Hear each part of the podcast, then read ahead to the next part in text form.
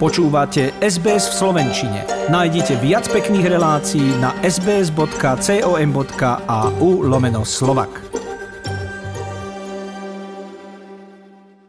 Údaje o populácii, ktoré zverejnil Austrálsky štatistický úrad, odhalili, že počet obyvateľov, ktorí sa narodili v zahraničí, po prvýkrát za viac ako 20 rokov klesol. Hlavným vinníkom je údajne pandémia. Analytici však volajú po náprave, pretože klesajúci trend by mohol mať dlhodobý negatívny vplyv na ekonomiku.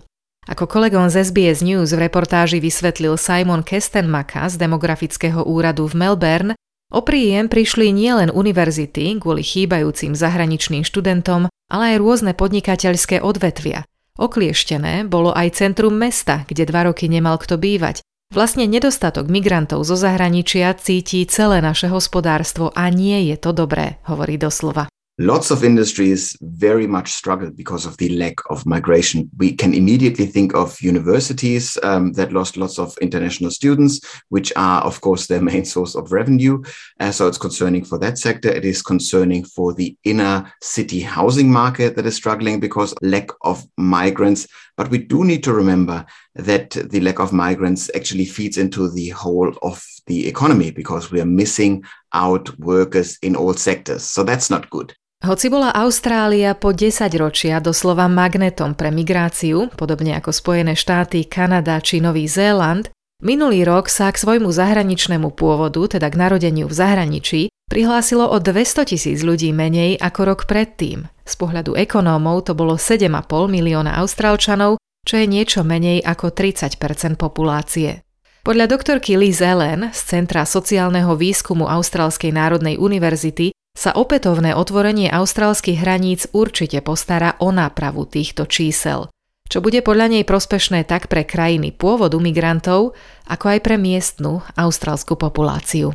I think that Australia has a lot of work to do now and into the immediate future to re-establish migration links to its nearest neighbours and to make those links mutually beneficial for the countries of origin, the people that travel, and for the local Australian population. Keď rozdelíme minuloročný počet Austrálčanov narodených v zahraničí podľa krajín, tabuľku aj naďalej vedie Anglicko s takmer 4% celkovej populácie Austrálie, ktorá sa tam narodila.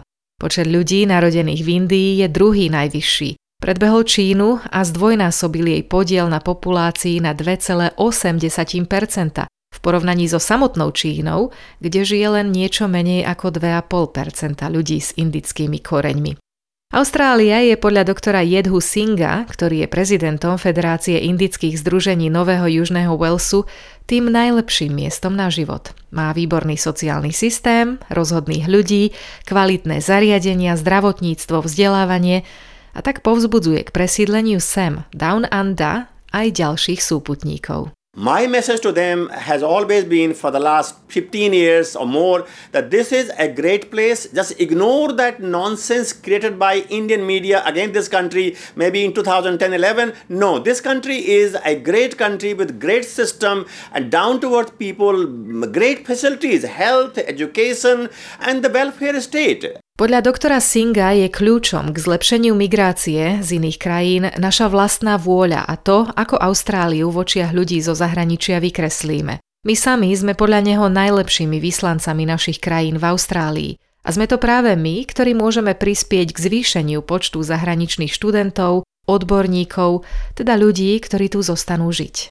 We are the best ambassadors up India to Australia and Australia to India. So we can actually help the system to attract more people coming here to study and coming here to live. Na druhej strane doktorka Liz Ellen z Austrálskej národnej univerzity hovorí, že Austrália je po pandémii staršia, belšia a menšia a že treba urobiť oveľa viac, aby sme to vyriešili.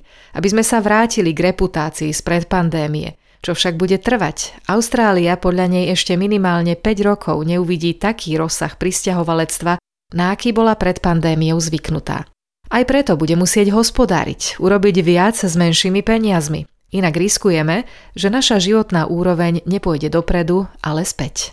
Overcoming the reputation that Australia has created for itself is going to be a really difficult struggle. And I expect that Australia isn't going to see the scale of immigration uh, that it's accustomed to prior to the pandemic until probably about five years into the future. And that means that Australia is going to necessarily have to do more with less money. We potentially risk our living standards going backwards as a result. Očakáva sa síce, že po skončení pandémie príde do Austrálie viac migrantov, Avšak experti varujú, že možní presídlenci, študenti a odborníci majú veľa možností a že Austrália má obrovskú konkurenciu v krajinách ako USA či Kanada. Hovoria o súťaži, v ktorej potrebujeme veľa síl, súťaži, v ktorej výhrou je kvalita života, závislá od každého jedného z nás, odkiaľkoľvek sme prišli. Je dobré, aby Austrália dokázala čím skôr prilákať rovnaký počet migrantov ako pred pandémiou. Výsledky sčítania ľudu z minulého roka zatiaľ nie sú známe, ale očakáva sa, že štatistický úrad Austrálie ich zverejní už v najbližších týždňoch. Práve od nich bude závisieť aj budúcnosť nášho programu. Aj preto sa ešte k tejto téme vrátime v našich ďalších vydaniach. Teraz už ale ideme na Slovensko. Pravidelný súhrn správ z celého týždňa pripravila Michaela Mecková. Páči sa mi? Zdieľajte, komentujte, sledujte SBS v Slovenčine na Facebooku.